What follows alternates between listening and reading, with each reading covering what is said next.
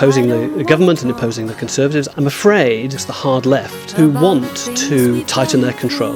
They want to uh, sideline uh, moderate voices. I don't think anybody should be surprised about that is the nature of the hard left. And of course, we know that the hard left famously cannot tolerate any Who dissent. the what's- Chris? well, we know who the hard left are, who associate with the hard left. You just said that we were Right, right to right wing. The hard left agenda, printing money, nationalisation without compensation, that sort of hard left wing position. Hard left, it's the hard left, the hard left, the hard left, the hard left, the hard left, hard left, hard left, the hard left, and the hard left, hard left, hard left, the hard left, hard left, hard left, hard left, the hard left, the hard left, left, the hard left, the hard left, the hard left, the hard left, left, the hard left, left, left, the hard left, the hard left, hard left, hard left, hard left, the hard left, the hard left, left, left, the hard left, left, the hard left, left, left, the hard left, hard left, hard left, hard left.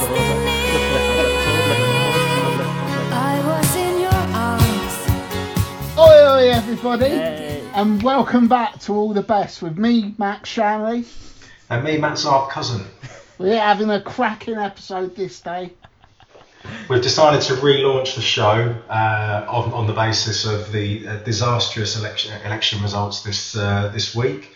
Uh, thank you very much for coming back to us. Uh, we, we we couldn't do this without you, really. So we've decided to stage a coup, and uh, the Real Politic lads have allowed us to take over their, their show. Thank you very much, guys. Wait, hang on. Sorry, I was just out of the room. What's going on here? Who's who? What? Who is? Who the fuck is this? I thought. We've taken over your show, Jack. me, me and Geraint, we're just gonna have a nice little chat. You know, just the fellas, just the way that all our, our listeners like it. Nobody to distract you from that authentic, real politics smoke. And then I come back and there's these like strange, mysterious voices. Who is this? Is this Mike Gapes? Is it? Are these the Gape goons? Have they got their revenge? We are here to stop the extremism.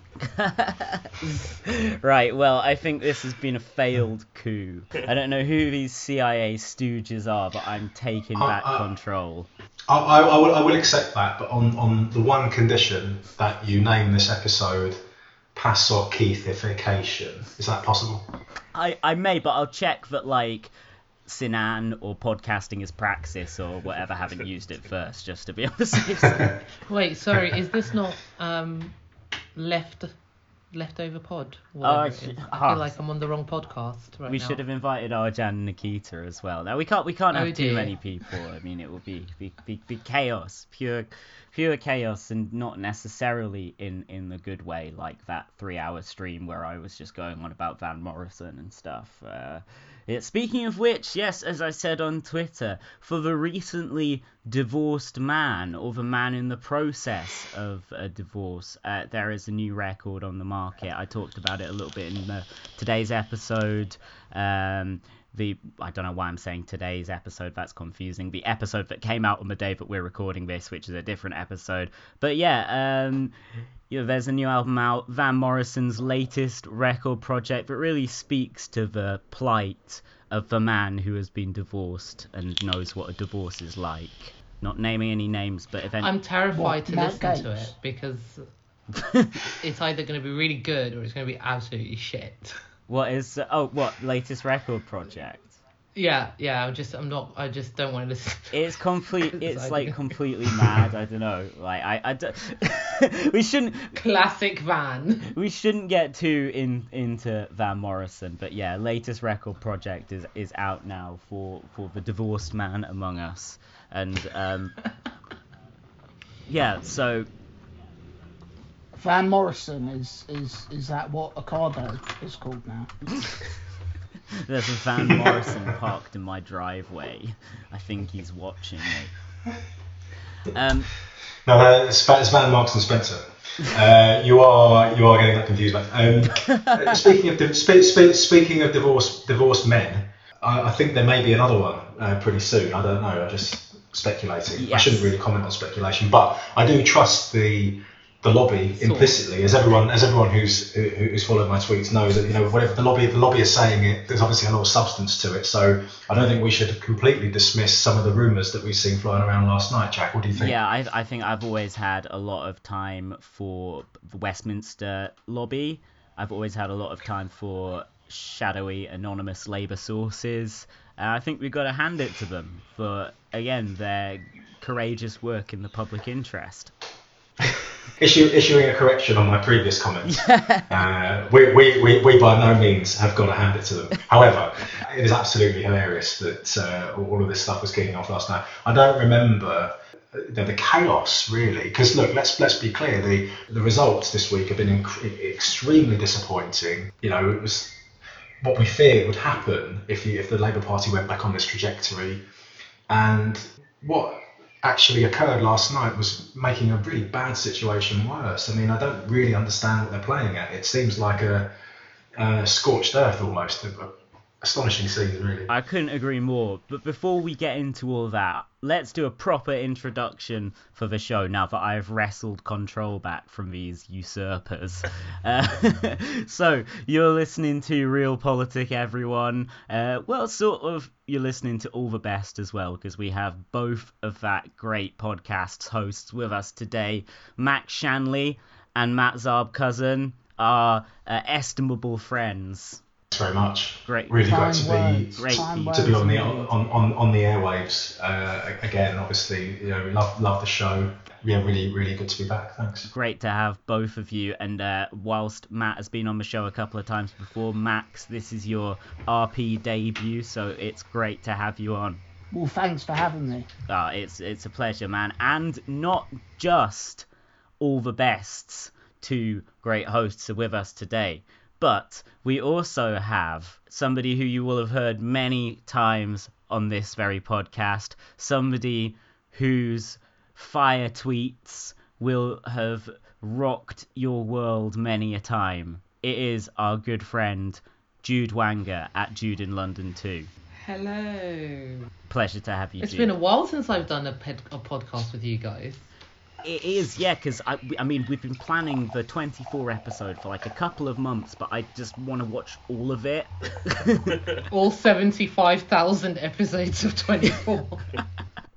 yeah, so I think it makes sense that we, we you know, do something uh, that requires a bit less uh, extensive time spent in the darkened room that uh, Jon Trickett said on Owen Jones's stream that Keir Starmer's currently in, uh, watching 24. Probably that's what Keir Starmer watches for, you know, a bit of muscular liberalism. Maybe Designated Survivor is his his uh, kind of thing in a, in a similar vein. But it's awesome to have you on, Jude, and I want to thank you again for your little contribution to our 200th episode, which I really appreciated. that was my pleasure. My pleasure. My pleasure. So yeah, like Matt sort of alluded to what has been happening for the last few days a minute ago, but yeah, it's been an extremely eventful few days in politics. Geraint and I recorded on Friday, and what we got into there was sort of the results, the Hartlepool results uh, in particular, but also, you know, how Labour had done well in seats where Keir Starmer wasn't, you know, the face of Labour so much. You know, uh, it's say Andy Burnham romped home in Manchester. Uh, Labour got good results in Wales, uh, in places like uh, Salford. Uh, Labour won good, really good council results. But in the rest of the country, but what wider England so much, and obviously Labour did fucking miserably in Scotland too, it almost kind of goes without saying, but where they have run with this hard right, Starmerite, I think there is an ideology to it, but almost on the surface, valueless agenda. Just this cynical, badly managerialist kind of thing. They have done really badly. So Geraint and I talked a bit about that. I'm sure we'll talk about that some more. But a lot has happened since then, and I'd say it really kicked off. Geraint and I alluded on the last episode to the imminent prospect of a reshuffle, in which Yes. obviously we're ex- we're still expecting like Anneliese Dodds and Nick Thomas-Symonds and people to be demoted or sacked altogether. Uh, but something quite unexpected happened, which was uh, that Starmer is obviously just like fuming in his dark room, and he saw like Kiefer Sutherland, like saying to the foreign leader in Designated Survivor, like, "You piece of shit! I actually speak Russian, and I know what you sinister foreigners get up to. You gotta do what I say." And he was like, "I need to take the initiative." He was like, "Okay, I'm gonna sack Angela Rayner as party chair and uh, campaigns coordinator." Then, yeah, all hell broke loose. C- uh, certain rumors about Mr. Starmer's personal life uh, sort of surfaced. Uh, who knows how they found their way to Tim Shipman.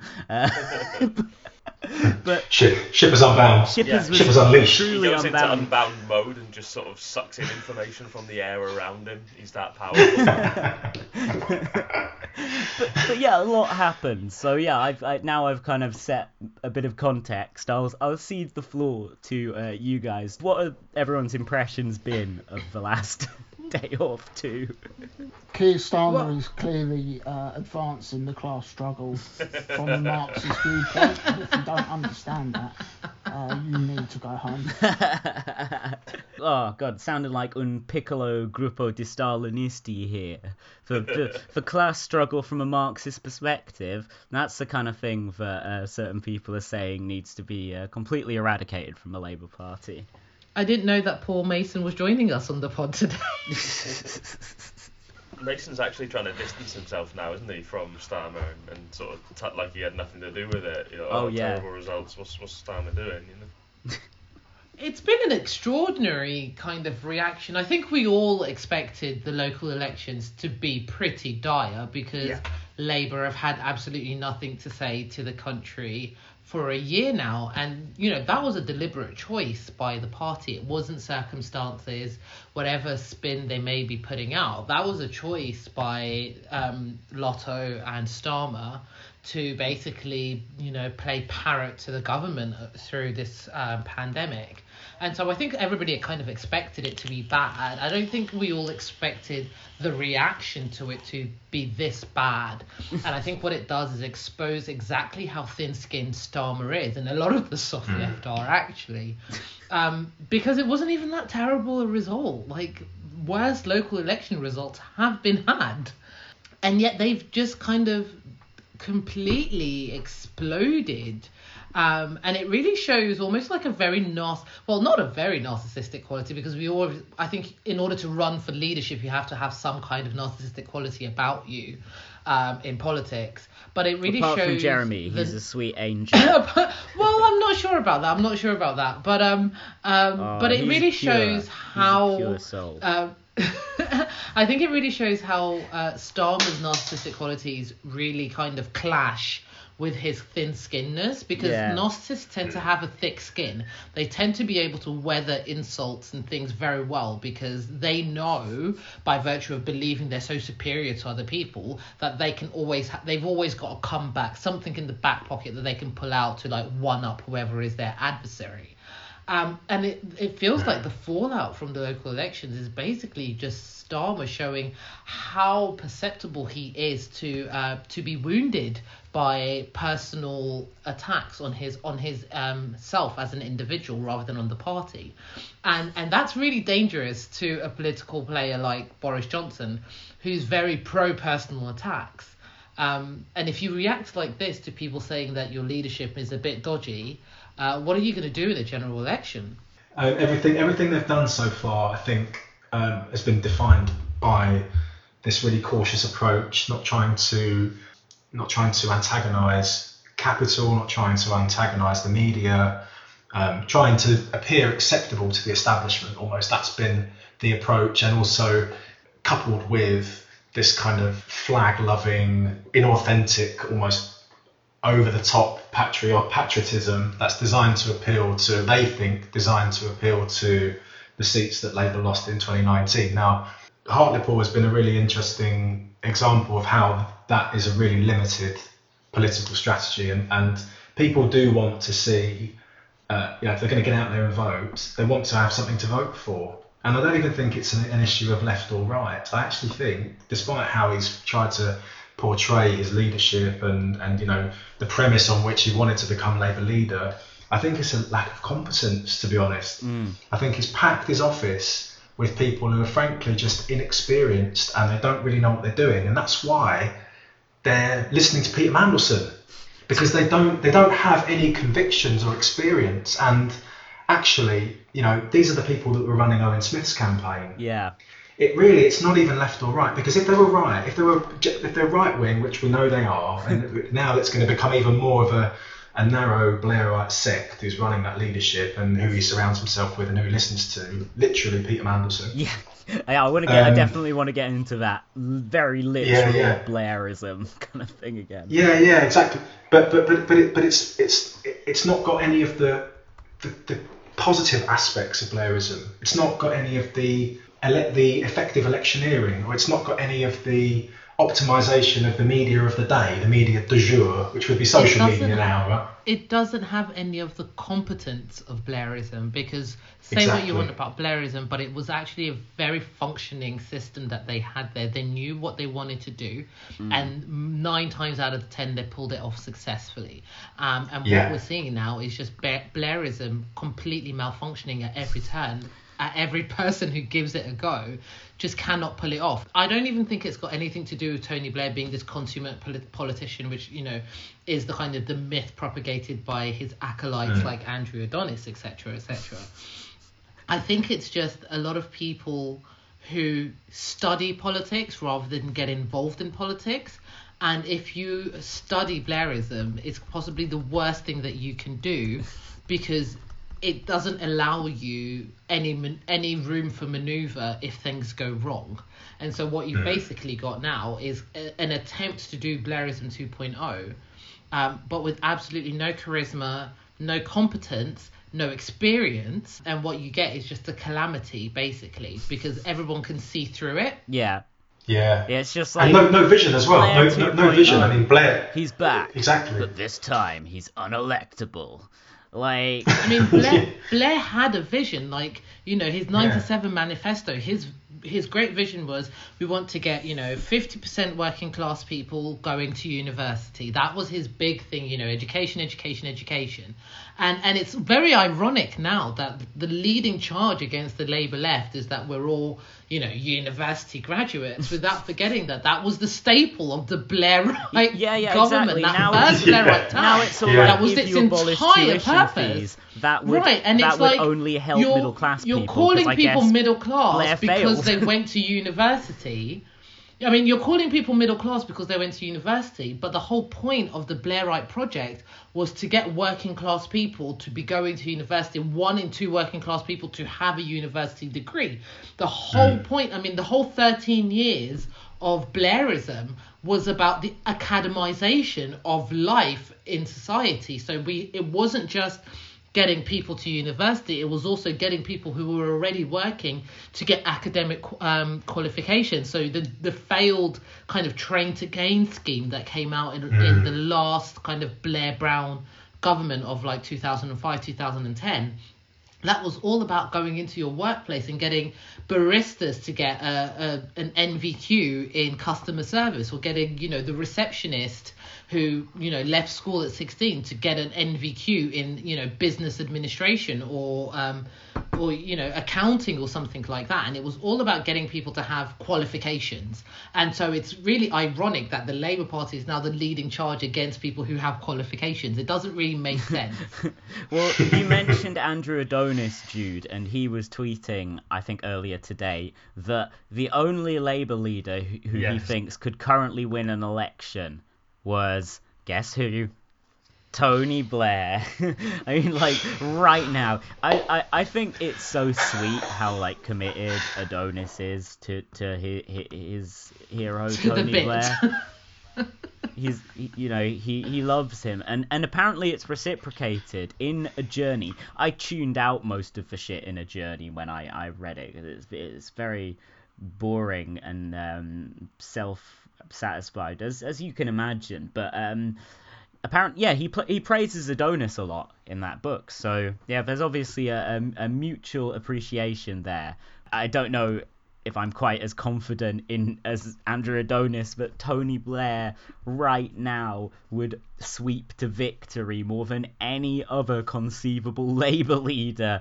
Um, and you know, I think another thing about the success of Blairism was, you know, it was obviously of its time. It came at a particular juncture, this sort of end of history thing. I was just reminded by the discussion of how Peter Mandelson is literally advising the leadership. He's part of the inner sanctum. He is in the pro Starmer WhatsApp groups with the MPs. He is uh, signing off, according to a senior source who told Owen Jones this, on like party communi- communications, you know, on. Um, yeah, the, line, the lines to take after Hartlepool. Exactly. He was, you know, things like that. I mean, that that is bearing in mind, you know, the, the that, that's very important. That's very, you know, it's a huge, hugely influential role. And apparently, I was reading today as well that this is the briefing that went out. So take a pinch of salt. But uh, Angela Rayner was trying to explain what the party's message should be for the local elections to Peter Mandelson, and Peter Mandelson decided that that wasn't good enough, and so the leader's office would then take control of the campaign, and now they obviously want to blame Angela Rayner. So there's so many conflict there's so many conflicting stories about what happened, and now like so first of all it was Angela Rayner's fault, and now it's uh, Angie wasn't competent enough, so we had to do it. Oh, but we've done it and we fucked it up, so now it's Angie's fault. Like there's they, they don't know how to do crisis management. They've made it so much worse. They've made it so much worse with all these conflicting briefings. And then you've got the likes of Dan Hodges who's and John Rentoul credulously tweeting out exactly what uh, you know Ben Nunn's telling him to say. It's absolutely r- ridiculous, and they, just anyone can see.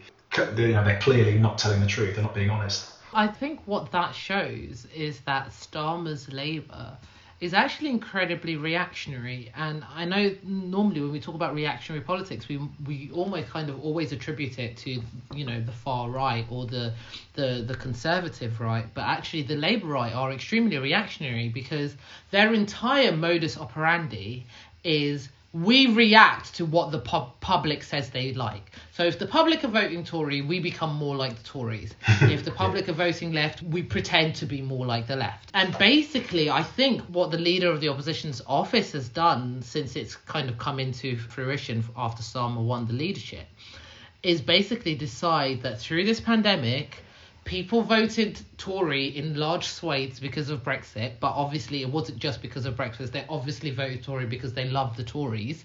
That was their thinking. We need to not be seen to be arguing with the Tories in public because people don't like that and we can't challenge them. So we need to be seen to be supporting them, but also people like it when we embarrass them a little bit. So we need to be, you know, at PMQs, we need to bring up these kind of gotcha data sets that you know, will make the prime minister looks stupid because that's going to get a couple of uh, Lib Dems to vote for us. That that was basically their entire mindset. You know, it brings in the whole focus group obsession that Starmer's mm. Labour have, which is basically asking people to tell them what they think and then going, okay, which one of these things that they think can we actually work with and put forward as an idea from the Labour Party?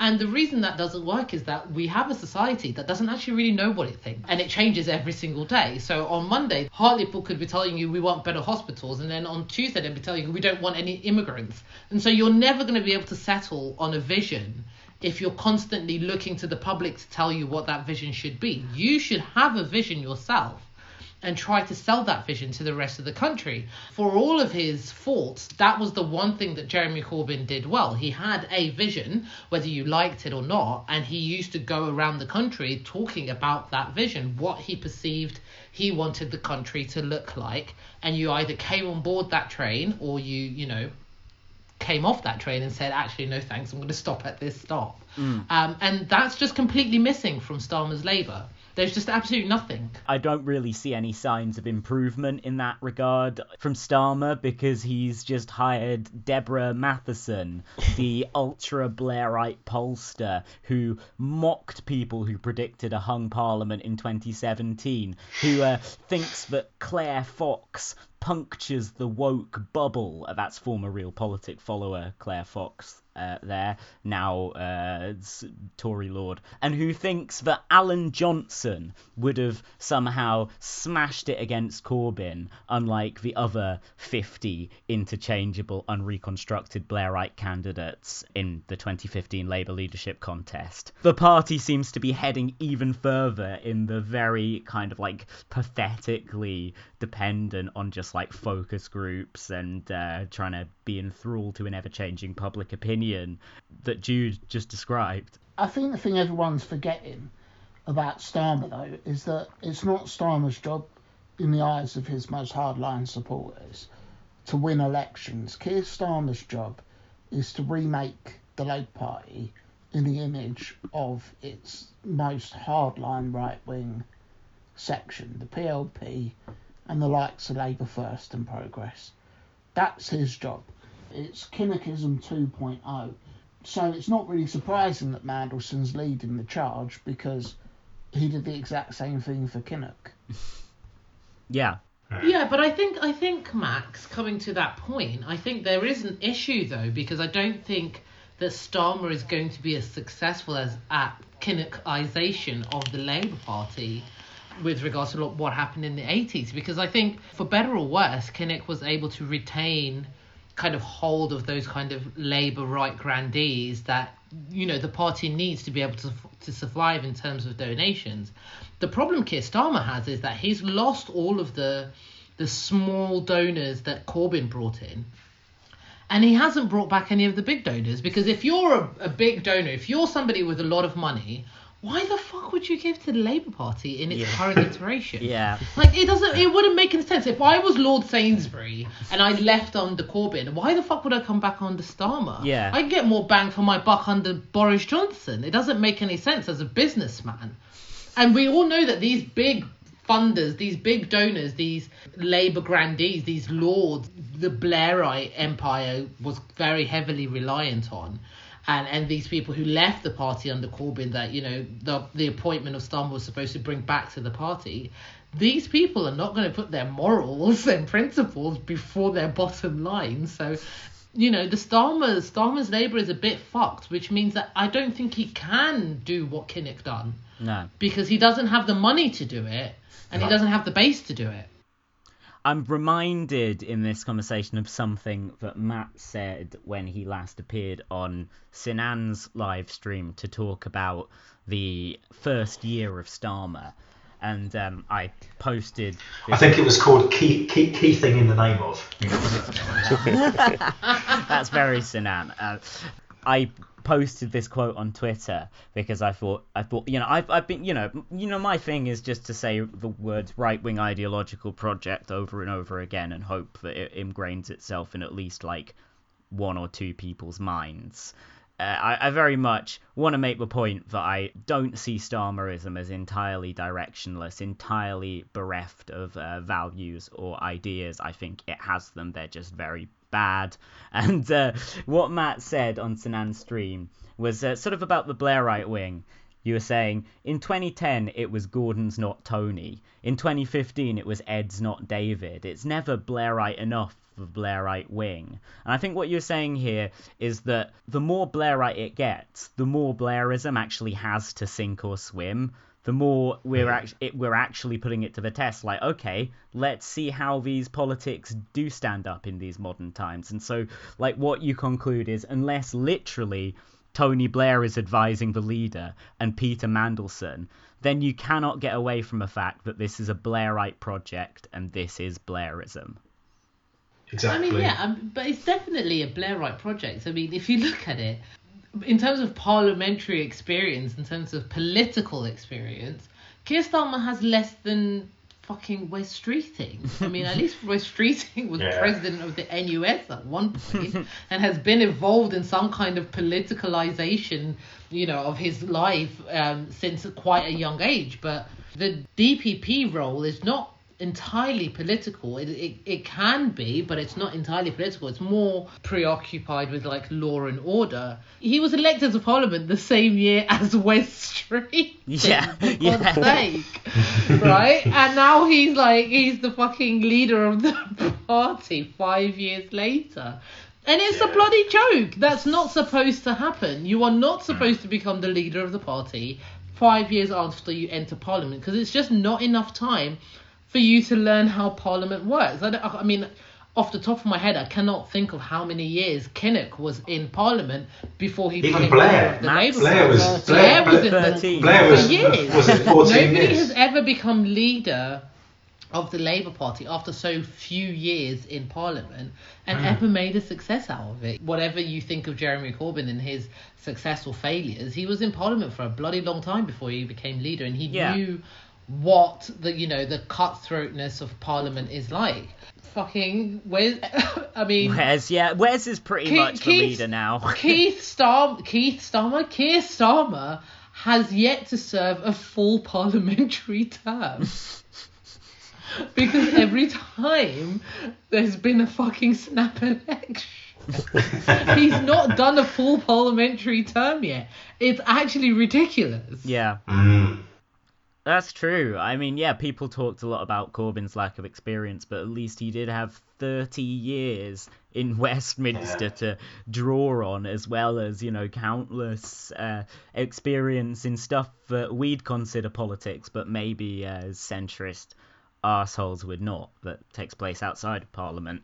But yeah, like Starmer, he doesn't have like good political instincts. He's just got like this command and control thing. He's just like a managerial fucking guy. That's what he was doing at his uh, DPP position. He wasn't like winning hearts and minds. He was like bossing people about, fucking lording it over people. Yeah. You know, just everything Yeah. that like repels me, and and that the fact that he lacked those qualities is what attracted me to Corbyn. Well, that's the thing. We, we, we elect people in a democracy you know, on the basis of you know how we think they're going to come down on you know particular marginal calls or like what their vision is for the country and what their judgment's like. Fundamentally, it's about judgment, and his judgment is really bad. I mean, you can be you, you can be a good bureaucrat and as you say, like be used to running massive organisations and have that kind of experience, but still have really shit judgment. And to have political judgment, it, it's the- you know it's the most difficult thing to you know to be able to navigate. And time and again, he's shown himself to have really bad judgment. Now, unless we want to believe the theory that he fully intended to bring Labour down with the Brexit policy that he advanced, that's a plausible theory, given that you know we know that he, he wanted to be leader of the party. But the, if, if we take it take it in good faith, it was a, it was a shit policy, pleased no one, alienated everyone, and we ended up in a, an election defined by Brexit, which was disastrous for us. Equally, the shadow cabinet meeting after the, that election, where we lost badly, uh, he proposed that we delay the implementation of Brexit, and we put a motion down to, to, to do that, uh, extend the transition period. I mean, again, time and again, he, he's shown that he's, he lacks just basic political judgment, and I think the whole thing with Angela Rayner is just an example, the worst example, because to, to not think that that was going to lead to backlash in the way that it has, and the, you know, it's just piss poor political management, basically. I just want to build on what Matt's just said. I think people forget that the reason that Starmer was made shadow Brexit secretary had really nothing to do about his own kind of personal history um, in terms of his principles, but more about his kind of legal history. I mean, he was a barrister, like a, I think it was like a lead barrister at Doughty Street Chambers, who kind of specialised in immigration and human rights, and that was kind of his legal background. So for Corbyn, it made sense to make him Brexit secretary or shadow Brexit secretary. And I think that was the whole reason why he was appointed a shadow Brexit secretary was to try and put that across to the country and go, well, you know, I'm a, you know, I'm a lawyer. This is my thing. This is what I do. I'm here, I talk about immigration and human rights. This is my specialty. This is a disaster. Ironically, for Corbyn, it was a good idea at the time, but it just completely fucking backfired on him. But um, I actually think. That, Corbyn Yeah, had to fill out his shadow cabinet, and he needed to make alliances with people who didn't necessarily have his politics, but with whom he could find common ground on. So I think he probably looked at Starmer and thought, well, this is someone who's serious.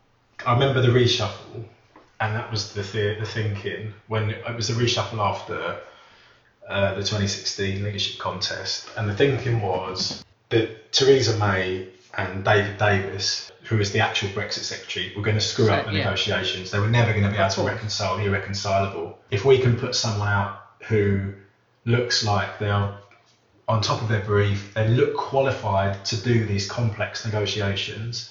The optics of that will reassure people who might not see Jeremy as a kind of serious figure, basically.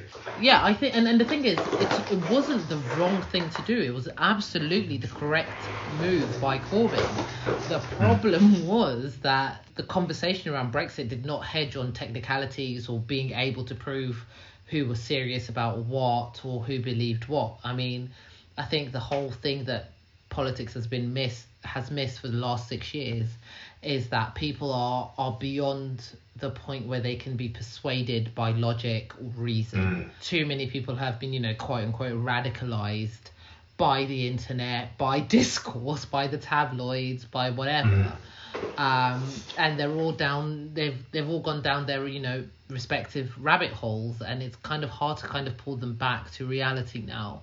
And that's the problem that the real problem that Labour has, which is that they can't make inroads in somewhere like Hartlepool without losing a lot of their base in the south unless they figure out how to have the awkward conversations that the entire country is kind of avoiding having and has been avoiding having for about 10 15 years now Max, you in 2015 wrote this piece that, you know, you got a lot of stick for at the time, but I think has held up pretty well.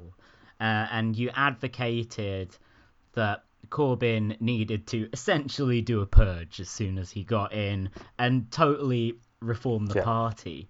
Do you think that maybe ruthless, some basically. some Yeah. people on the right of the Labour Party read your piece, and though they may have disparaged it in public, in reality they uh, took it somewhat to heart and uh, bookmarked it to, for future use. I mean, the theory behind what I said was based on, you know, party history and that, you know, it's a kill or be killed type situation. They do the exact same thing. You see it now, they want to purge us, so you've got to get them before they get you. Um, you know, anyone who studied Labour Party history knows the way in which uh, the right behaves when they get when the left gets into a position of power or influence.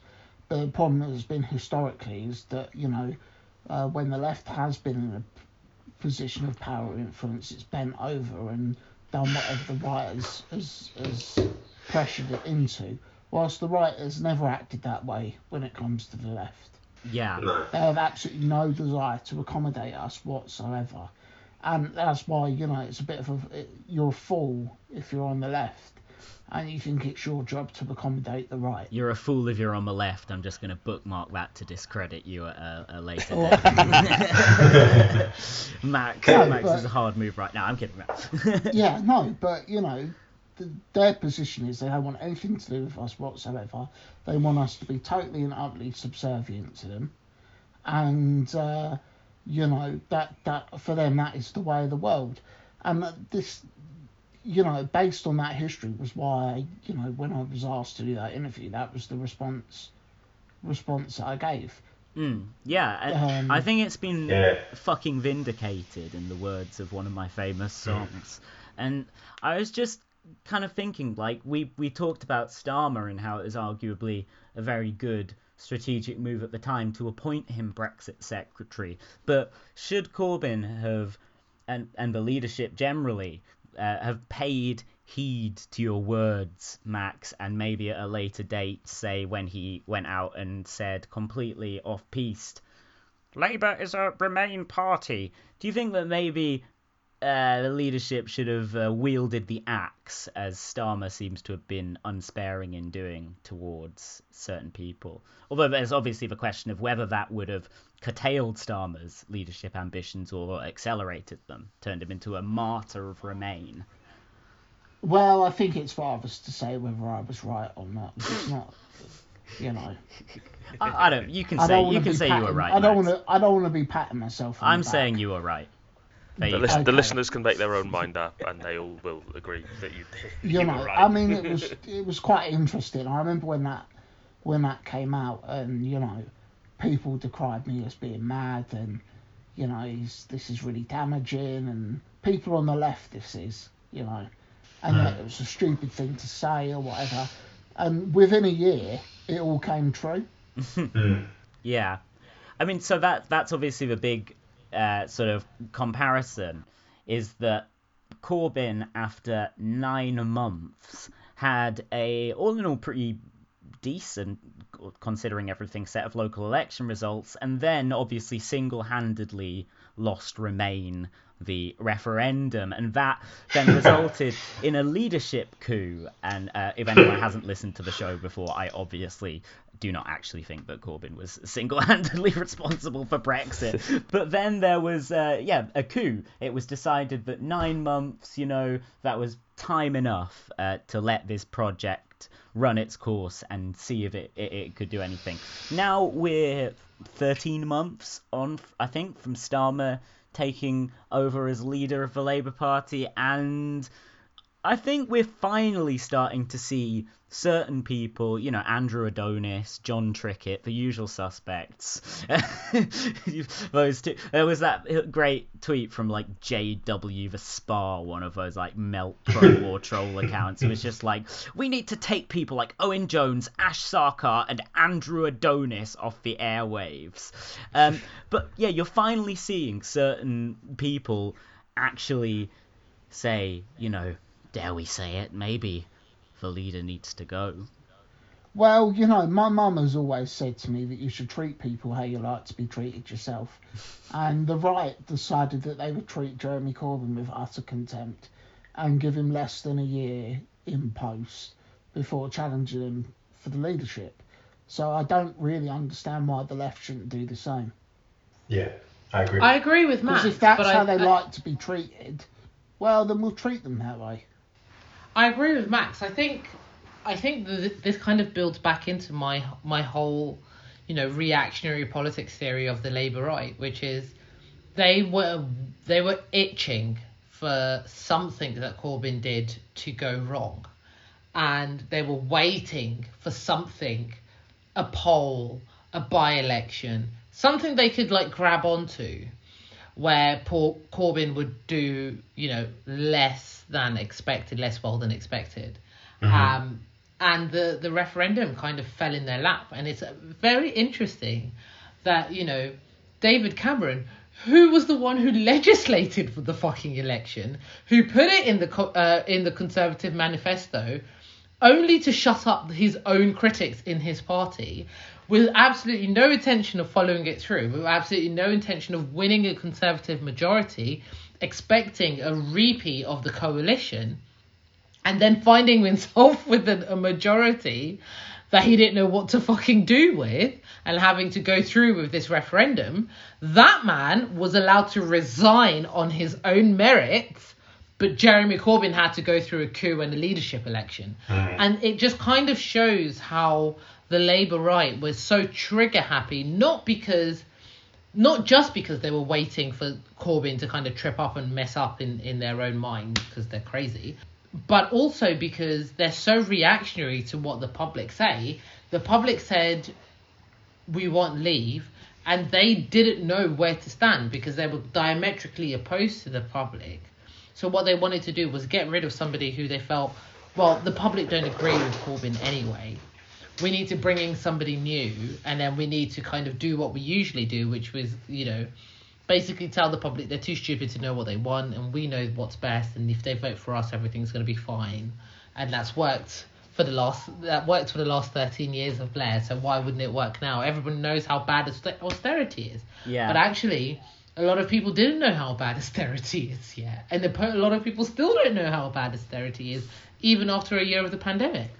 And and the thing in particular about the, the referendum campaign was, of course, that it was an arch Blairite who ran it for Labour, Alan Johnson. The guy who would have a- smashed the 2015 leadership election yeah, against Corbyn. who yeah. was who was himself not appointed by Jeremy Corbyn, but appointed by the caretaker leader, Harriet Harman, another Blairite. She took such So, care of basi- the party. So basically, they only had themselves to blame. Max, I'm wondering if you can help me with something. I mean, actually, anyone, anyone on this Always, Matt, podcast, anything for you.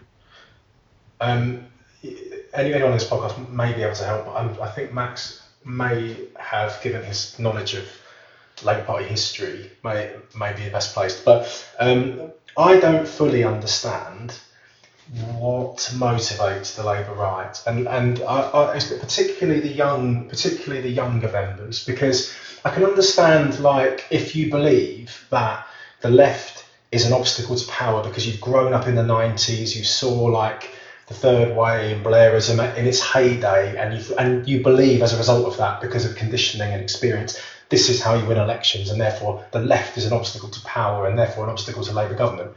How you can still think that after what we've seen in, with the results this week, I don't know, but I don't understand how the younger members, whose only real experience of Labour gaining seats and vote share is 2017 under Corbyn, could possibly think those things. And Yeah. I don't really understand what motivates them. They haven't got an have they got they haven't really got an ideology. They haven't I- got a vision. If we're I think there's about- still a, a kind of age where they can sh- sort of have their previous impre- they're impressionable and they can have their previous impressions of something sort of wiped out by uh, new events. So, for example, they lived through 2017, but because they hadn't kind of uh, developed how necessarily a prism through which to view it, then subsequent events to that, you know, when obviously the entire establishment coalesced to uh, turn the electorally viable Corbyn project into uh, something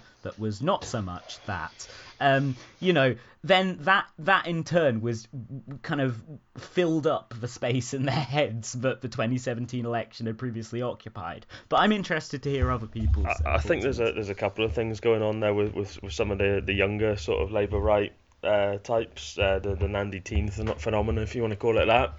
Um, I, I think firstly is sort of good old fashioned careerism. Um, and uh, we think about it, a lot of these people will be in CLPs or areas whereby those first rungs on the ladder to sort of get a uh, to, to be the, the sort of top bag carrier to be to be first in line for like the unwinnable council wards and uh, you know eventually for being a, a councillor or working in their MP's office or whatever they will have quite right wing MPs and, and sort of veteran CLP people and, and, and this sort of thing and they will be picking up these ideas from them.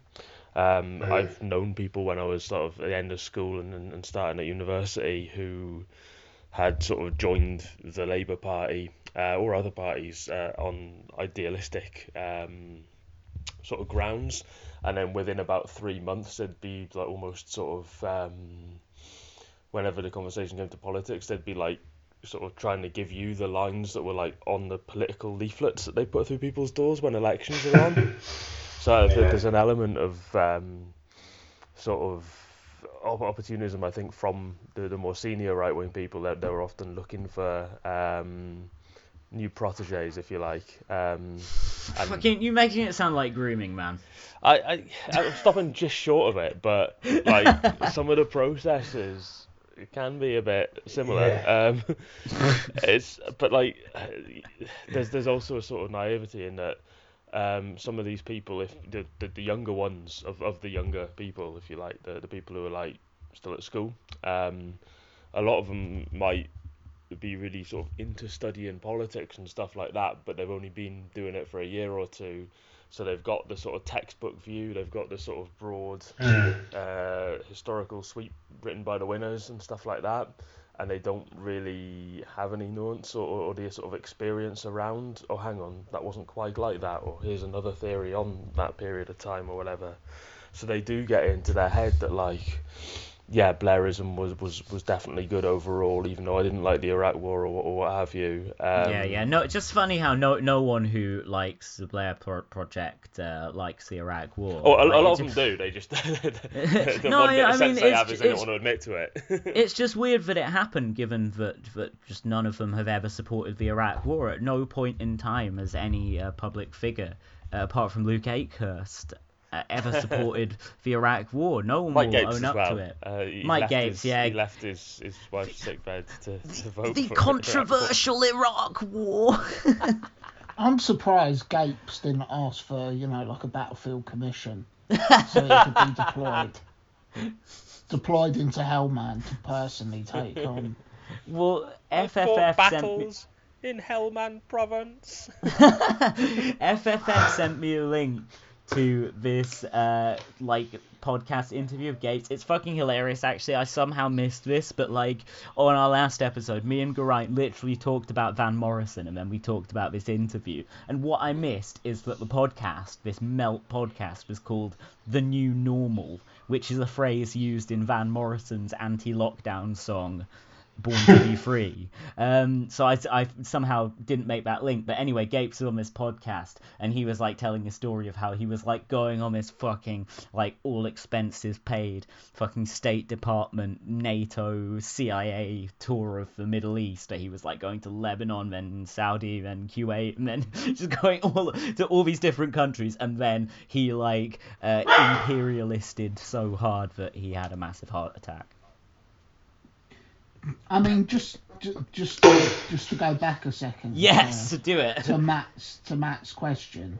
Like, I think a lot of these young people, they're basically at heart, they're basically Tories, but they have some slight, so, uh, slight socially liberal instincts. You know, they're sort of pro LGBT rights. They don't totally hate black and brown people.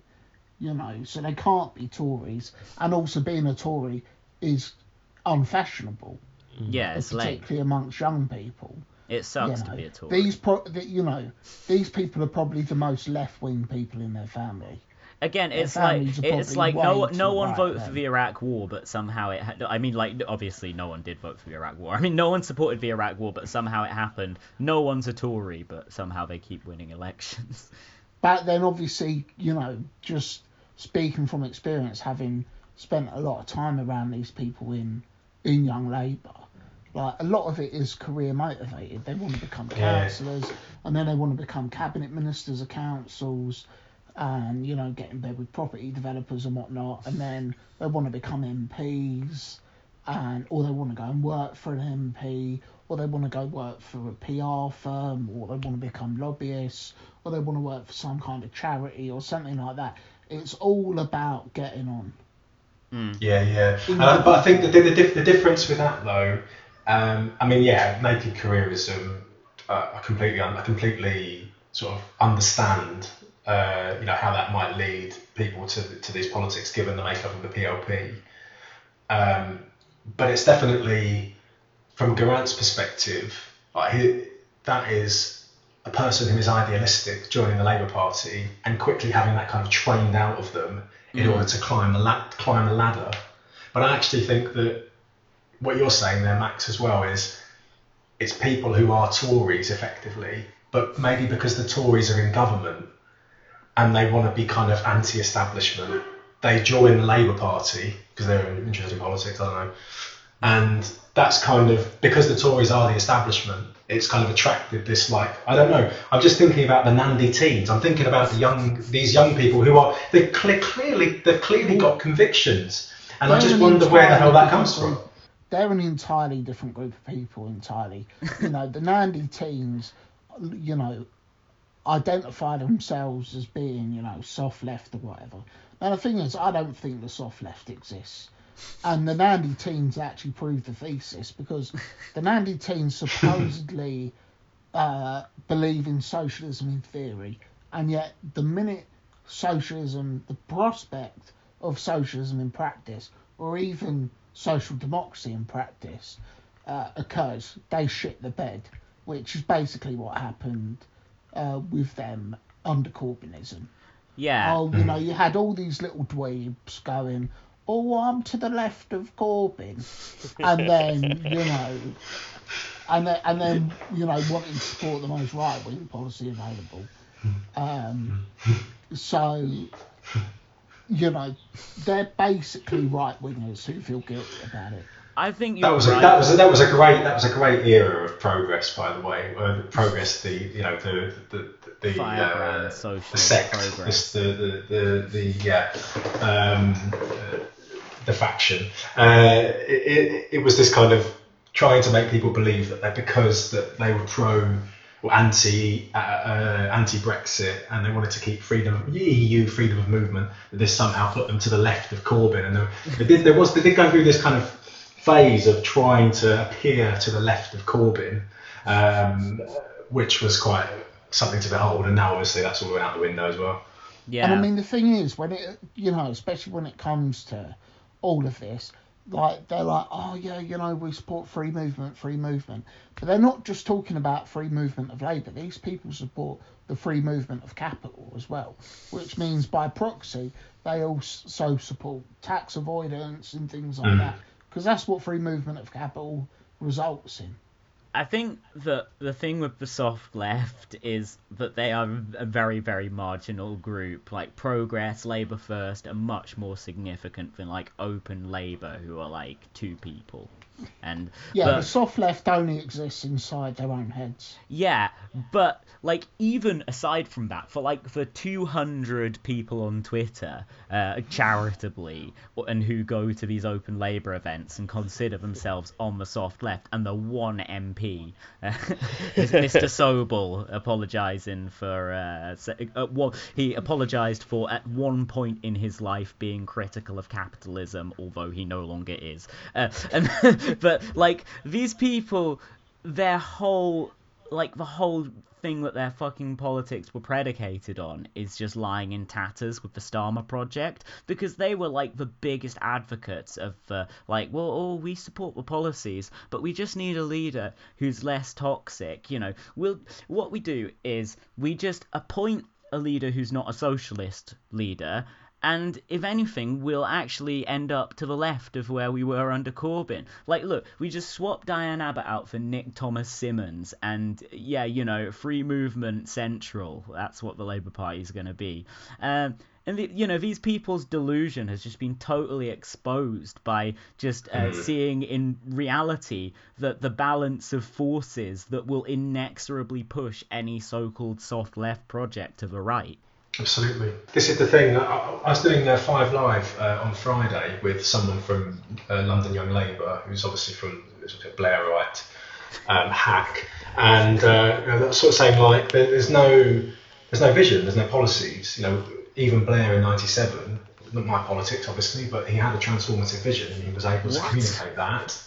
You Well, you know, he had- Not he- your he- politics. Unbelievable. yeah. Um, so you know that that was it gave people something to vote for, um, and and this person was saying, well, you know, I, we, we got the 2019 manifesto was you know rejected and all this kind of stuff. I well, the policies are very popular, and they said yes, but the thing that was coming out again and again was the um, you know on the doorstep, the old trope on the doorstep. Uh, Cor- Cor- Corbyn, we don't, we can't vote for Corbyn. We need, you know, so we need, a, we need a new leader, and we need a new kind of advocate for the agenda that we want to advance. And I said, well, now you've got one. So what's wrong with the agenda that that Starmer kind of put forward in the leadership contest? You know, what's wrong with keeping to the ten pledges? And uh, the answer came there, none, obviously, because the, the reality is their political project is about moving away from Corbynism. It's not about Corbynism with uh, you know a suit on and, and hair gel. This is about actually shifting the political centre of gravity to the right. And anyone who's fallen for it, I'm sorry, uh, lesson learned. Uh, but you know that that's politics, and this is what this is what the right does. They lie, and Starmer's won the leadership on the basis of a lie, really. And and I think what Owen Jones said earlier is correct. If, if he wants to pursue this course of action, he needs to get a new mandate. Well, this is this is the thing, isn't it? You know, Starmer. We said that by we I mean you know the left. We said that Starmer was taking people for fools, and and they allowed themselves to be taken for fools. You know, Starmer's big pitch was essentially, oh, it's not the messages that's the problem; it's the messenger. Well, now we've got an even worse messenger Mm. who has no message. Yeah. Yeah, absolutely. I mean, what I guess I've actually found myself enjoying a lot of Owen Jones's content in the last few days. My disagreements with him, are, I have put to the side for the time being because, for example, he did a good live stream today with John McDonnell and Jon Trickett giving some fiery contributions. I loved Jon Trickett's like dismissal of the ten pledges, where he was just like, well, you know, I didn't think they were that good to start with. I'm more radical than that. but like, yeah, I, I've I've been like uh, enjoying a lot of Mr. Jones's output. But one area I do disagree with him in is the no vision thing because I think they, they, they, they have a horrifying vision of the future, a horrifying a horrifying vision of the future of the Labour Party, which is of this hollowed out party in thrall to big business. Like how much fucking like corporate ass do they have to kiss to actually get don- donations that would compensate for a decline in membership that this turn to the right would would create. Um, I, I I think that once again this is a right wing ideological project. Everything that they've done is just to.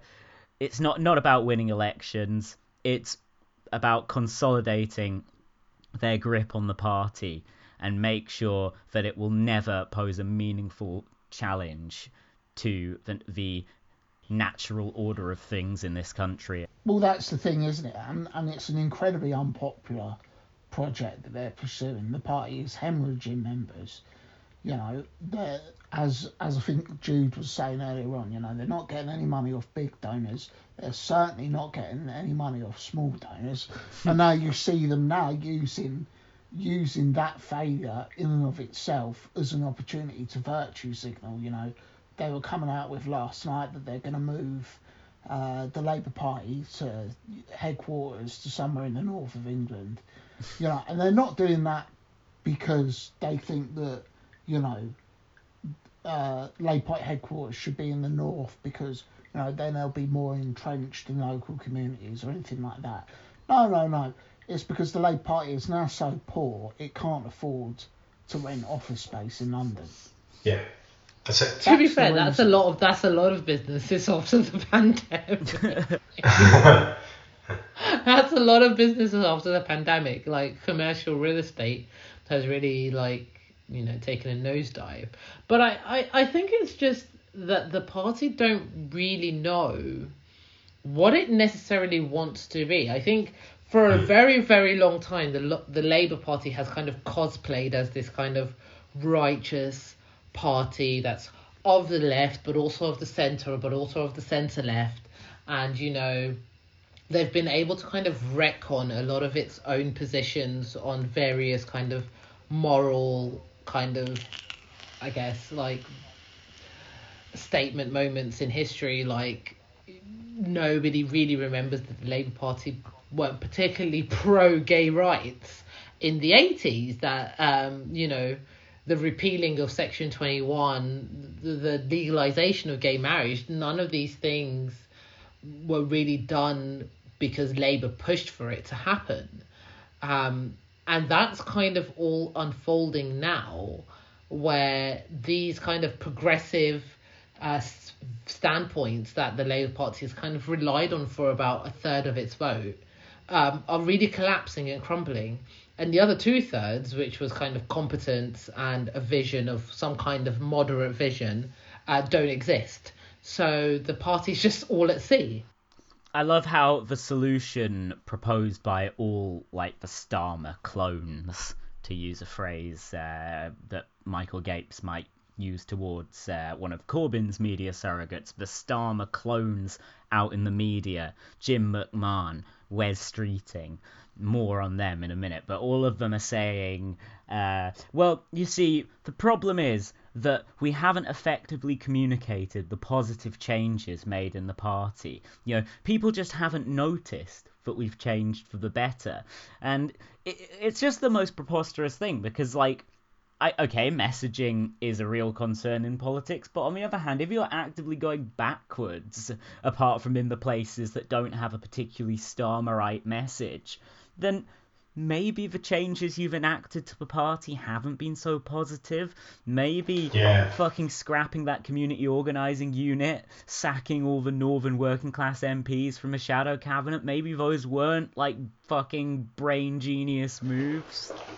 I think I think it just just building on what, what um, Jude was saying that they they they believed that they believed in their own propaganda really the last five years during Corbyn's leadership, which was if Corbyn goes, then we'll return to you know being the def- default kind of dis- default choice for government.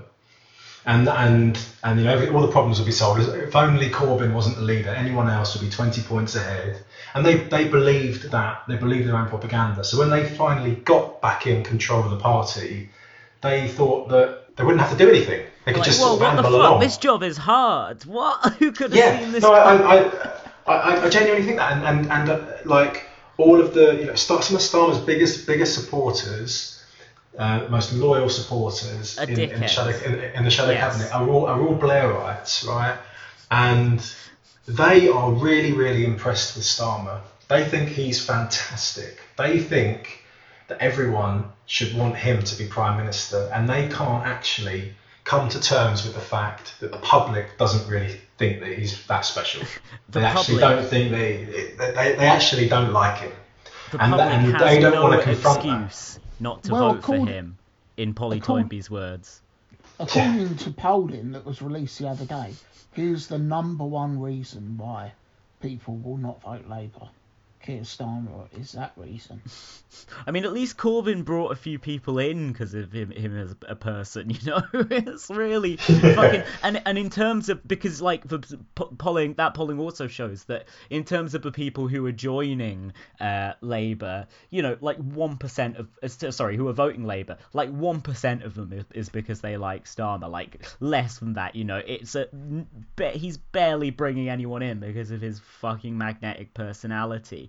Um, I just wanted to throw this out there that Owen Jones tweeted uh, about half an hour ago. He says the reason the Labour reshuffle isn't happening is because the shadow ministers Keir Starmer's team are trying to demote are refusing to move and are betting the House on the fact Starmer no longer has any political authority. So, like, I think Jeremy Hunt did this when Theresa May tried to sack him, and someone on Twitter, I think like a lobby journalist said maybe they'll do this, and then obviously all the fucking MPs read that tweet and were like, yeah, let's do this. This is just, there's such like a symbiotic relationship between the chaos in Westminster and the chaos on Twitter the last couple of days.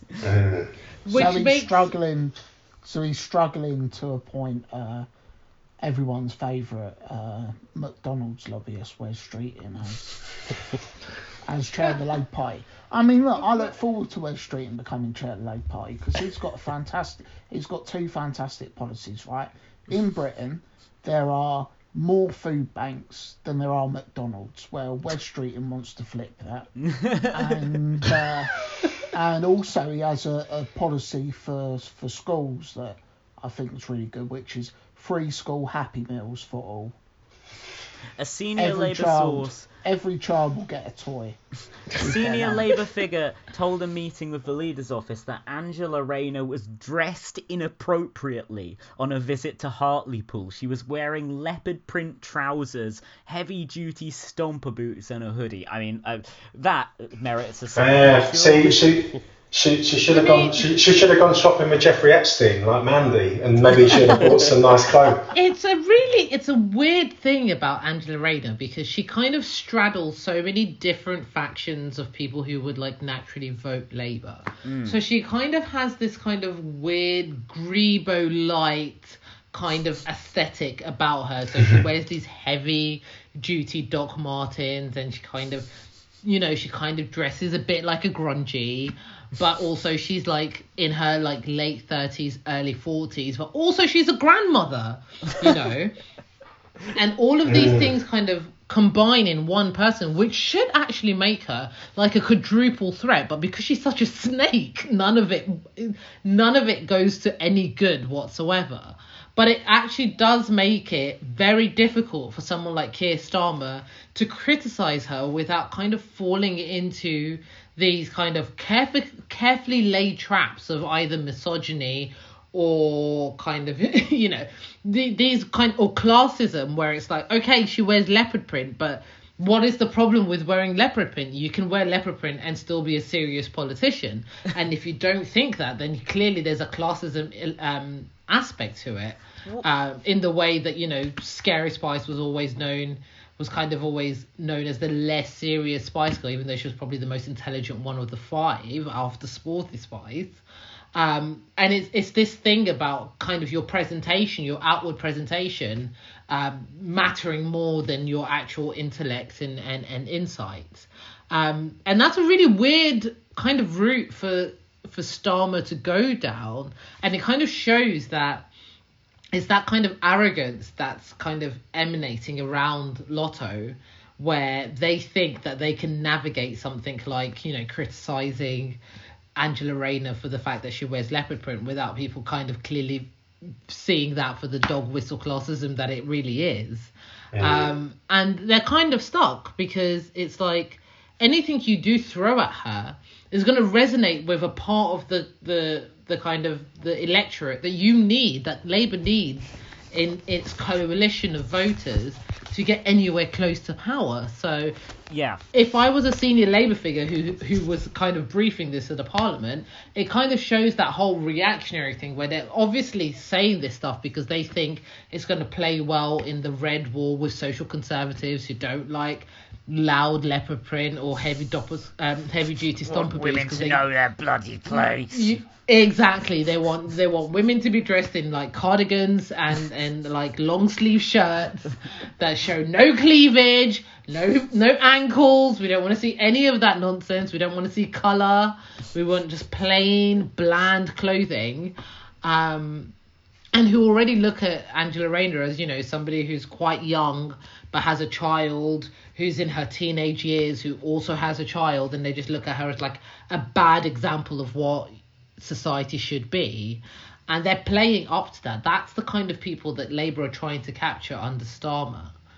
And so they they've obviously calculated that throw, throwing Star, um, under the bus is going to kind of gain them those those kind of three Mary Whitehouse esque, you know, Labour supporters back from like Hull, but the problem is that those people don't outnumber the kind of voters that you could be getting in Canterbury, in Tunbridge Wells, in other places who, you know, are there for Labour's taking if they wish to. Otherwise, they're going to vote Lib Dem or Green. Um, and and it's up to Keith to actually put a, ta- a team around him that can kind of look at these nuances in society, but he doesn't because they're all kind of arch Blairites who who went to private school and have like no interaction with human people whatsoever. so they can't read a room and they just think, oh yeah, let's like you know Angela Rayner looks a bit like a chav, like we'll go for that. People love laughing at chavs, and it's like, yeah, it's not 2010 anymore. Nobody likes laughing at chavs anymore. yeah, um, I, I just thought maybe we should like um sort of just refresh people's memory on, on, on like this whole briefing war that's been going on between Starmer and Rayner. So essentially last night was it before or after her sacking all this stuff started coming out about people close to Starmer were very angry at Angela Rayner for travelling first class, and then she said that this was a measure for her safety, and there was kind of a thing going back and forth um, between them. And what what what else was being briefed? Because obviously this this culminated then, I guess, people were talking about how like journalists were reporting reportedly that Angela Rayner has quote unquote no relationship with Jenny Chapman, who is she's in a senior advisory role to Starmer. What what is um what is her role exactly? She's political secretary. She ran this leadership campaign, but she used to be the MP for Doncaster. Lost her seat in 2019. Um, was made a baroness, uh, so she's in the House of Lords. Made a, made a peer um, recently.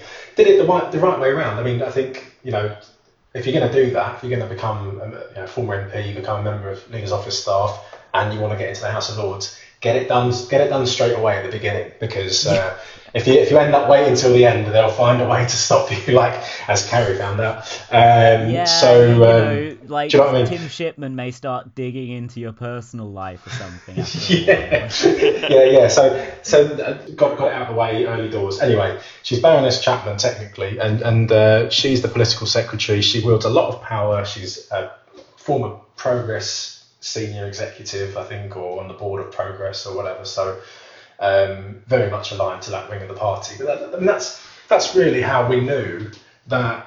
Um, you know, Keir, Keir was going to run a very right wing operation. It had it sort of sprinkled with token lefties here and there, but ultimately you had Owen Smith's campaign team, and then you had people like Jenny Chapman, you had Matt Pound, Labour First, um, pro Shit like folk people- musician.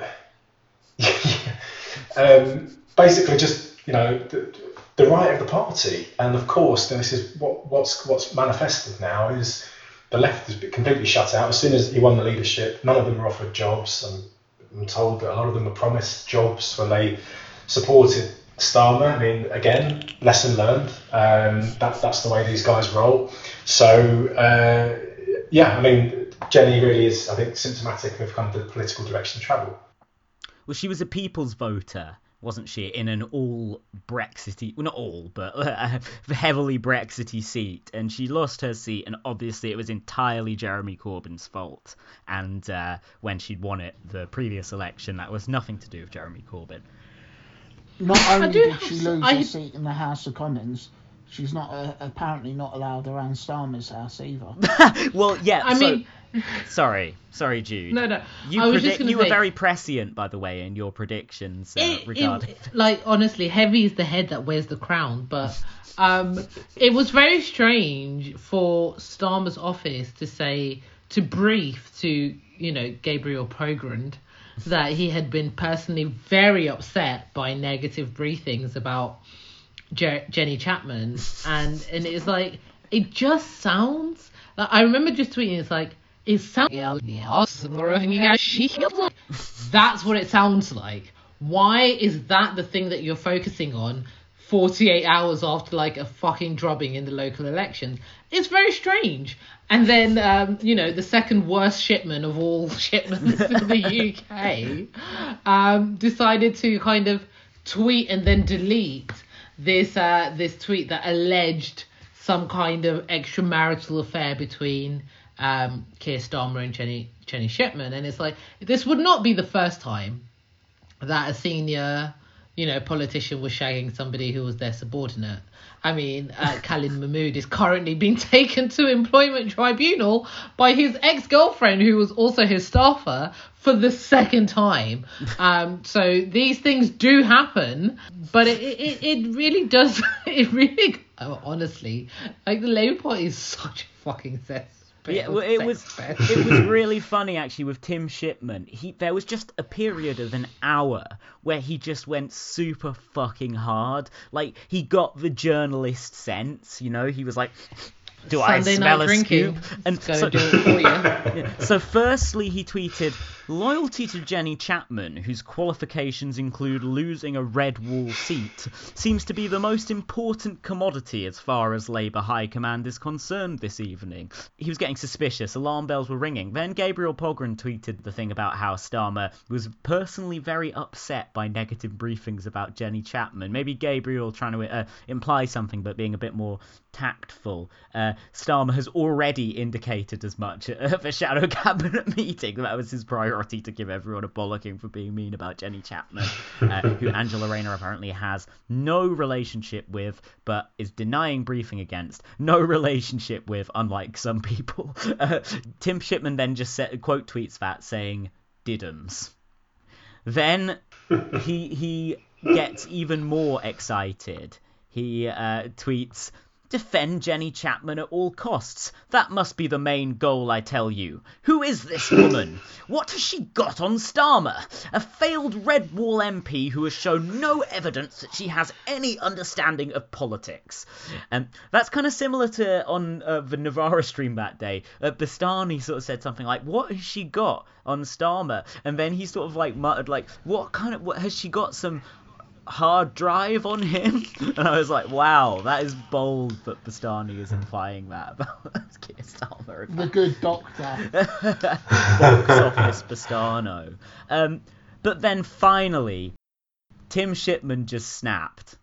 He, he he could not contain himself any longer. What he had clearly been holding in for an hour, and he said, Labour source claims that Jenny Chapman has been banned from Keir Starmer's house on the orders of Starmer's wife. The plot thickens. And then within four minutes, he deleted that tweet. what fucking Da, odyssey. da, da. An exhilarating hour of blockbuster journalism. I can't believe I predicted it as a joke. I Like, know.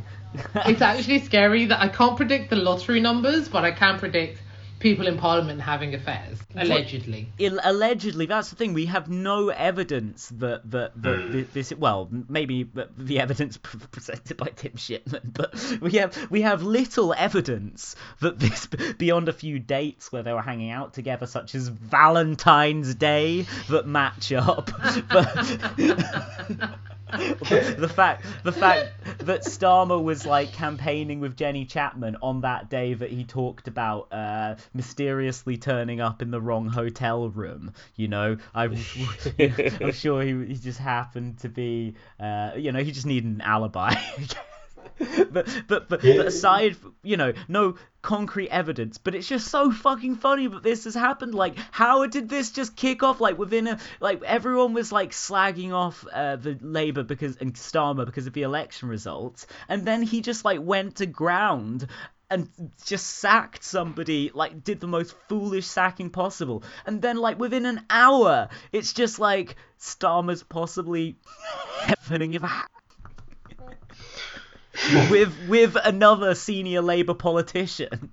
if you've made your entire kind of political message uh, one of uh, you know not really saying a lot about the country or a vision for the country, but just saying that the Tories are sleazy, then you really need to be squeaky clean. And I'm not just talking about donors either. I mean, I always thought that that line about Tory sleaze that they were kept trying to peddle was pretty incoherent when you look at some of the people that funded Keir Starmer's leadership campaign and some of the people that have had access and the fact that Peter Mandelson's come back.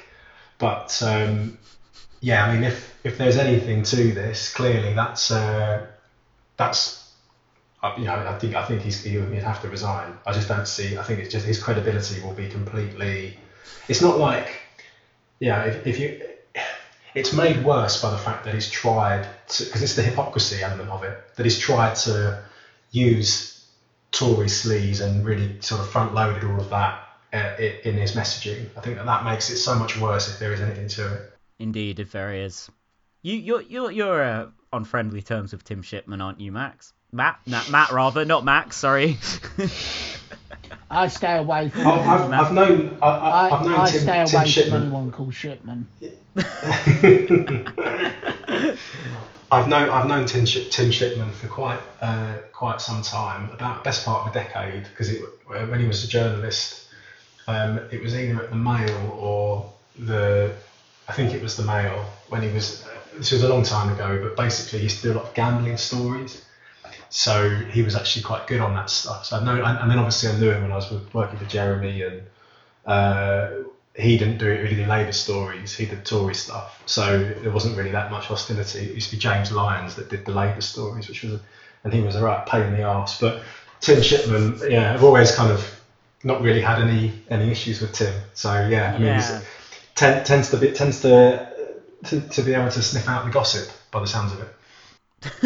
well, that, that that's the thing, you know. I, I, I do hope that uh, he has. Uh, not that I would obviously wish uh, this terrible, uh, you know, situation on on Keir Starmer or anything like that. But uh, you know, I hope that Tim Shipman is as well connected uh, in this regard as he is with the Conservative Party because yeah that's why he he sort of encouraged Pogrund and Maguire to write their book because they had uh, Mm. links with Labour people that he didn't necessarily but yeah I I, I don't doubt that he has some Labour links um and and that Mm. that his shock reveal sort of it came at a time when there are a lot of well placed people who may well have had an incentive to brief against Keir Starmer. social democracy, and no offence to you, Jack, with this one, but social democracy with an Oxted face is really like not doing well.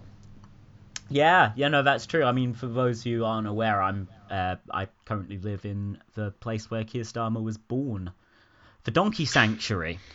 oh, really? Oh, sorry. I thought you were doing some kind of uh, uh, Jesus Christ analogy there. Sorry, an actual donkey, an, an, an, He an is our actual. messiah. He is going to Uh, save the Labour Party and save British politics and stop Brexit. Even though that's not his policy, he's actually pro-Brexit now uh, as a playing the long game. hardcore Remainer. I just want a nice man in the suit in charge who isn't going to challenge capital. Before we wrap up, I wanted to maybe um, give some get into some predictions uh, for this imminent reshuffle. Which um, will it come? Who knows? I remember there was a reshuffle uh, probably when Matt was working for Corbyn actually that took like three days or something, and it was uh, you know seen as the endless reshuffle. Uh, but at least it started happening. This one Yeah. is, seems to be, uh, you know, of a waiting for Godot of reshuffles. Like, when when will it come? When will he give Angela Rayner that fancy new role that she's reportedly been promised? That no, that nobody knows what it is. Yeah. Yeah, I mean, they've, Doesn't they've, they've, actually exist in the party hierarchy. No Yeah, they've- they've- they've- they've no now- one knows they've- gonna be. Not even Keir Starmer. Oh shit, he's gonna make her president of a party like uh, Owen Smith said he would, Jeremy. Not party chair, but president. Yeah, yeah, not a real position. Obviously, it would just be like, let's sit sit, here, sit in this chair, Jeremy. Put this hat on, and uh, you can be president. But I remember, I remember, I remember that very well when uh, when Owen Smith went into Jeremy's office with Lisa Nandy actually, and uh, and said to Jeremy, explained to Jeremy with, I think John McDonnell was in the room as well. Um, uh, look, what's going to happen, Jeremy, is you're going to resign and become president of the party, and then I'm going to be the leader. Um, and Jeremy said, and Jeremy said, no, I don't think so. Uh, just made up a position. Uh, uh, that that's not going to happen. Um, anyway, pretty funny. But yeah, as you say, like there's not. They've now said Angela um, that they want to give her a promotion because they're trying to backtrack from the fact that they they, they were planning to sack her. Uh, and there is no such position that exists, uh, you know, that could be deemed reasonably a promotion from party chair. Mm, a the thing public-facing is, is role, that- they've said The thing is, is that when the position of party chair was invented, it didn't exist either. It wasn't a real position within the party or anything like that. You know, previously the chair of the Labour Party was the chair of the chair of the National Executive Committee.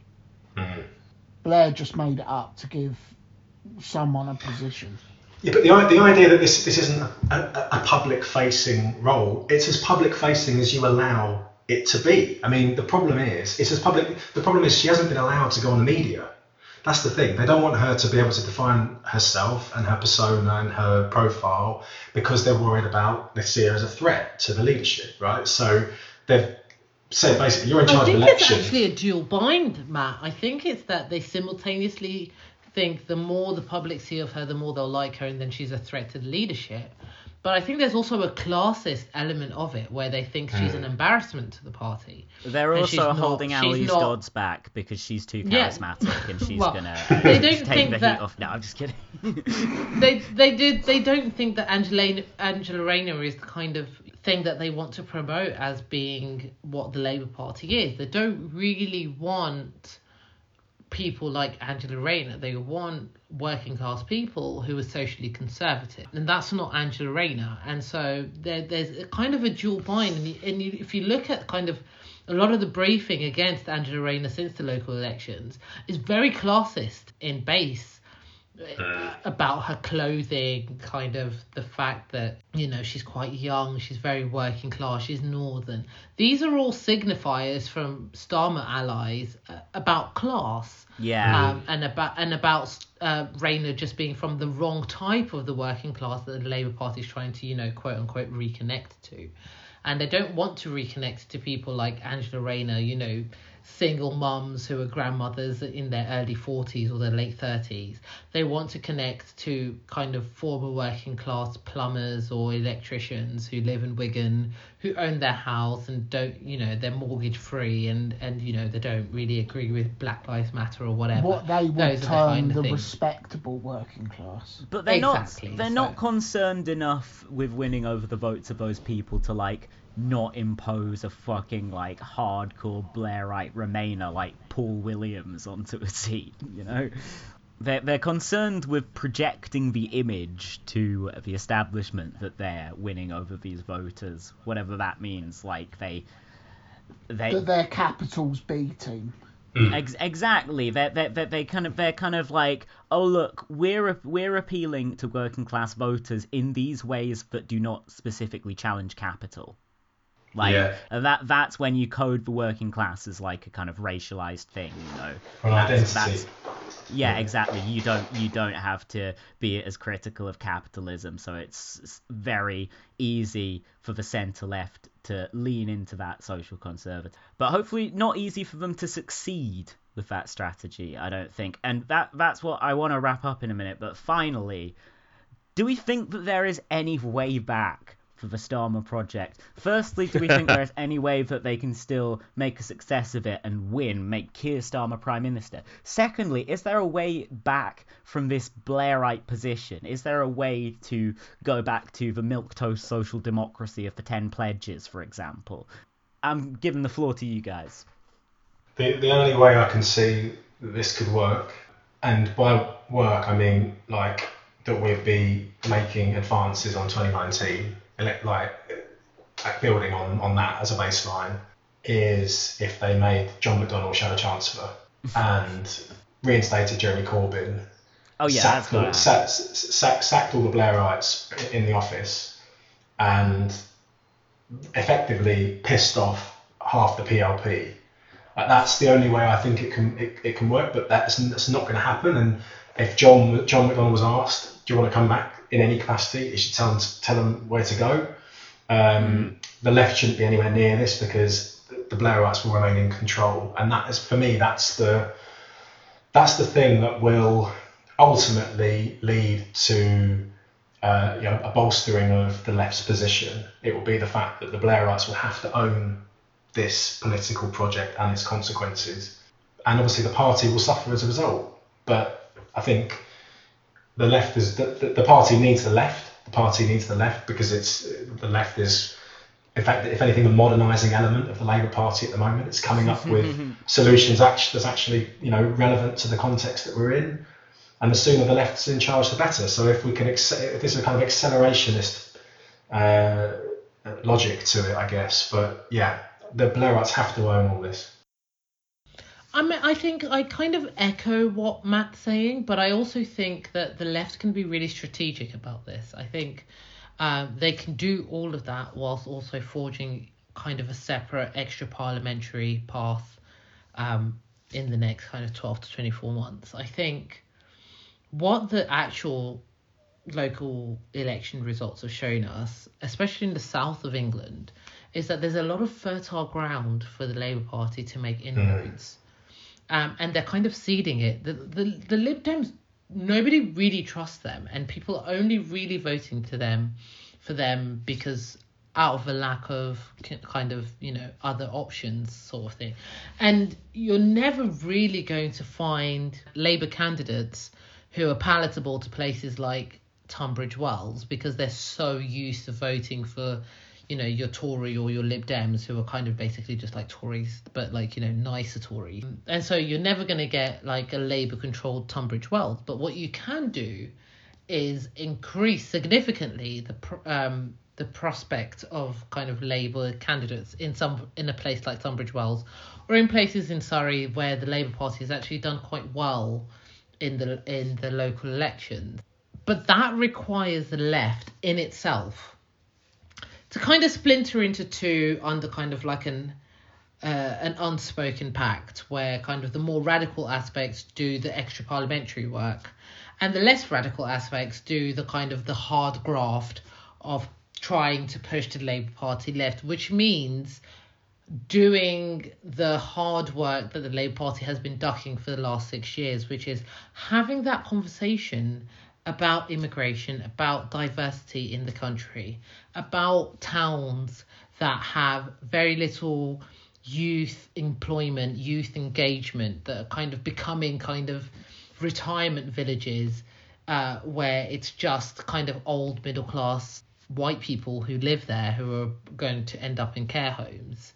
And why they're not getting people because you know I, I was speaking earlier on twitter and i was saying you know there's a cruel irony where the home office currently kind of try to disperse asylum seekers outside of the major cities. So in towns like huddersfield or hartlepool or you know leeds or you know these kind of places where they're not necessarily london or your birmingham or your manchester but they're still kind of you know diverse enough.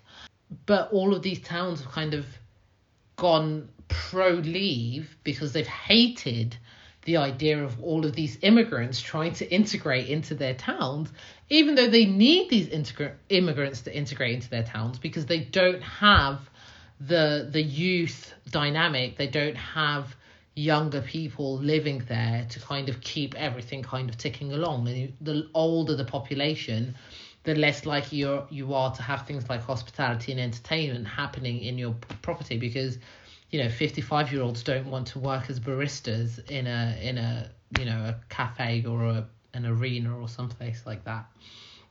And the labour party is kind of in that in between place where they can have this conversation with the country at large which late the the Tories don't want to have. They do not want to have this conversation. What they want to do is kind of monopolize on it and and kind of have an opportunist um take at it which is you know the, whole kind of quote unquote cultural war that they they're waging. But they're only able to do that because the labor party just have refused to be part of the conversation for the last 10 years. And my biggest disappointment with, with something like momentum is that they're not trying to spearhead these conversations where I don't know if you guys saw the Vox Pop, um, I think it was from BBC, of these two guys in, in Hartlepool and they were complaining about the Labour Party and how they wanted to vote the Labour Party out because they were blaming them for kind of like a lack of investment in the hospitals and, and the local area. And there was so much disdain from people who were responding to this Vox Pop saying, you know, has anybody told these people that you know the, the Tories have been in government for the last 11 years? And it's like okay the Tories have been in government for the last 11 years but the Labour Party have been in charge of their local kind of politics for the last 30 years and nothing has changed for them. So why wouldn't you expect them to kind of look elsewhere to to dip their their toes in other pools? Um, and that's the problem that the Labour Party has right now. They're trying so hard to be to be the Tories and it's a, it's a lot easier to vote for the incumbent than vote for the opposition who's trying to be like the incumbent if you're trying to get something for your local area. Yeah, that, that makes sense. What about you, Max? What what are your feelings? I'm not sure whether I'm not sure whether Starmer will still be in post by the end of June. You know, we've got we're going to be having a by-election in June in Batley and Spen because um, the MP. Tracy Brabin. Be, yeah, has just become MP for uh, mayor for West Yorkshire. You know, Labour's majority in Batley and Spen is three thousand five hundred and twenty-five, and the Brexit Party won uh, one thousand six hundred seventy-eight votes there in 2019. So it's not exactly a huge mountain for the Tories to climb. You know, and it's if if if they do if they try doing a similar thing there as they did in Hartlepool, it's quite possible that Labour could lose that election. In which case, you know, how can Starmer seriously stay on. I think he'll stay on because they want him to stay on because Oh no, they don't Yeah. have I think they don't have too, anyone to, it's going to make replace his position. It's going to make his position, you know, incredibly difficult. Sorry. I think they'll hang on for dear life right till the end, but you know there will be some rumblings within within the PLP, and they, you know, and not necessarily just from the left. a senior Labour source just told Patrick Maguire, "We look like a Westminster bubble freak show." and I checked, and it that, that's not even nothing news happened. That's just the, the reverberations of the, the shit that's been happening keeps going on. But yeah, I'm I- I'm seeing that. Um, a lot of candidates are being named for the Batley and Spen by-election who are like actually from Batley and Spen and seem to be local activists. You So- mean they're not going to run Dr. Paul Williams? Oh, they probably will. Maybe they're probably just gonna say, "Oh, we'll cons- we're considering these people, considering, considering." Con- oh shit! But they like retweeted Jeremy Corbyn once. There's when only one leave man that can save Batley and Spen, and that is Dr. Paul Williams. I was gonna say Michael John Gapes.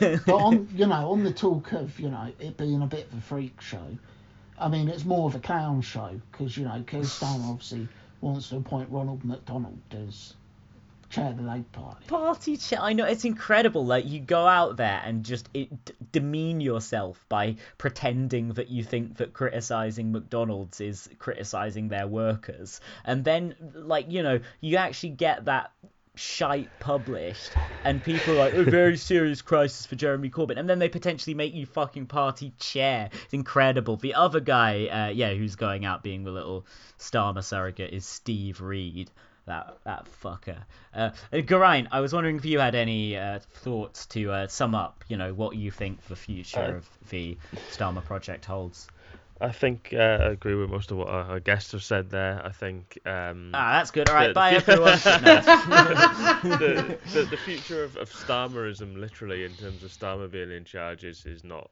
I don't think, long for this world. But whether he clings on for a, a few weeks or a couple of years, like you asked way back, like, is he going to ever turn it around to become Prime Minister? No, absolutely not. No. Well, there's local elections next year, so I think he's possibly probably got a maximum of 12 months on it. Because, for, like, for my borough, Islington, we had by elections this year because there were a couple of local councillor seats that were up for re election. People who had, like, resigned, but actu- our actual elections are going to be held next year.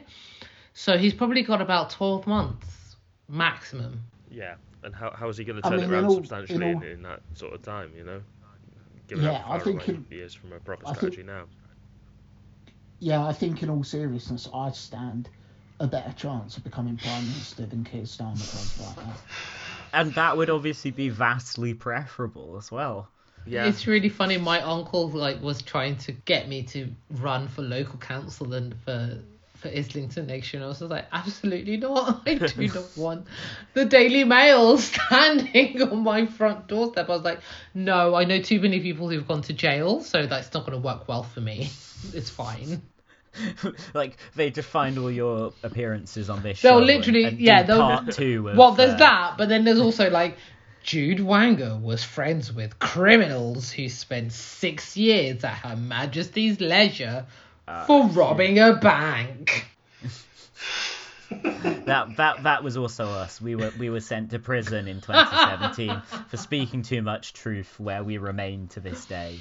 Um, no, I mean, I, I, I don't know if there's any any like parting information. I, I we should depart before we go because there's uh, impart rather before we go. I, I think there's, you know, I, I was been sitting here this whole time periodically checking Twitter, just waiting for some reshuffle news, you know, waiting for Wes to get his due. Wow, okay, apparently uh, Tim Shipman hasn't tweeted since he deleted the tweet yesterday. Do you think that Starmer is pursuing legal proceedings against Tim Shipman? Tim Well, I hope Tim not, Shipman has been because hauled if he through the night is- courts. He's. Uh, I mean, if, if, if Tim Shipman Starmer's is got being killers, man. sued, then Star- I'm probably I mean, gonna sorry, get sued. kid, don't kill He's- me.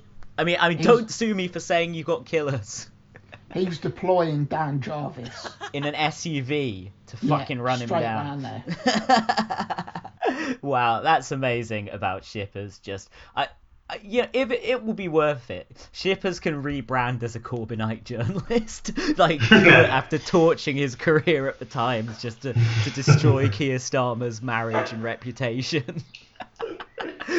oh man, so so good. I was just gonna say about Wes. Like speaking of delete uh, tweet deletions, Wes went back last night when just as just after it had been briefed that he was about to get promoted, he locked his fucking Twitter account, the little worm, and deleted all his good tweets about the clown, the golden arches, Big Macs, etc. I think someone said it's like the like t- uh, streeting, going through his Twitter account, deleting tweets is like the burning of the Library of Alexandria. Yeah, yeah. It's I think that was know, Hussein. ISIS shit. The really weird thing about it is that Wes Streeting is not exactly the most non-aggressive person to make party chair, and there's not a, there's no amount of tweets that he could delete that's going to erase his entire kind of acerbic presence on on Twitter. And it's just crazy to have two people as party chair and leader who have never served an entire parliamentary term between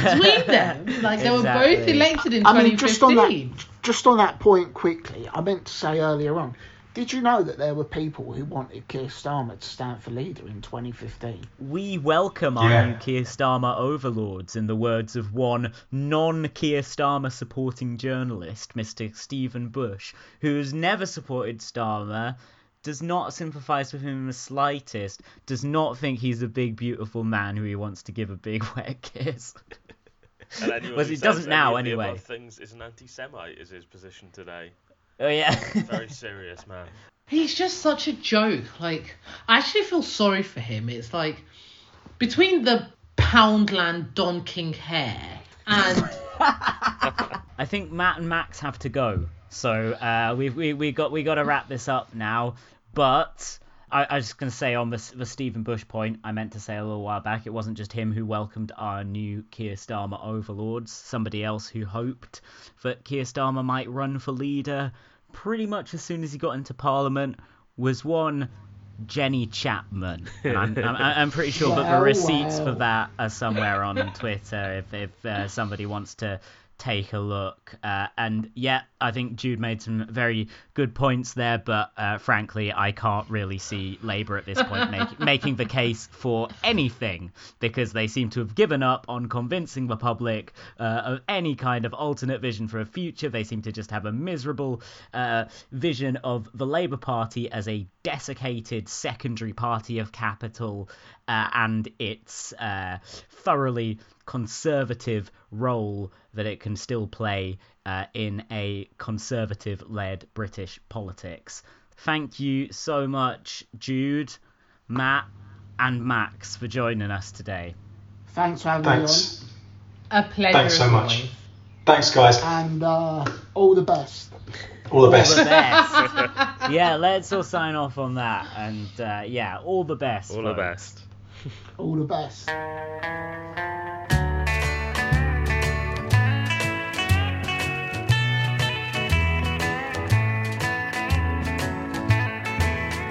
I slipped out of the house about sundown while Mama was a washing her hair. And you can bet your bottom dollar she'll come looking for me when she finds that I'm not there. And if she catches her sweet thing running around, I know there'll be the devil to pay. She'll come blowing like a cyclone right through that door, and I can hear exactly what she'll say.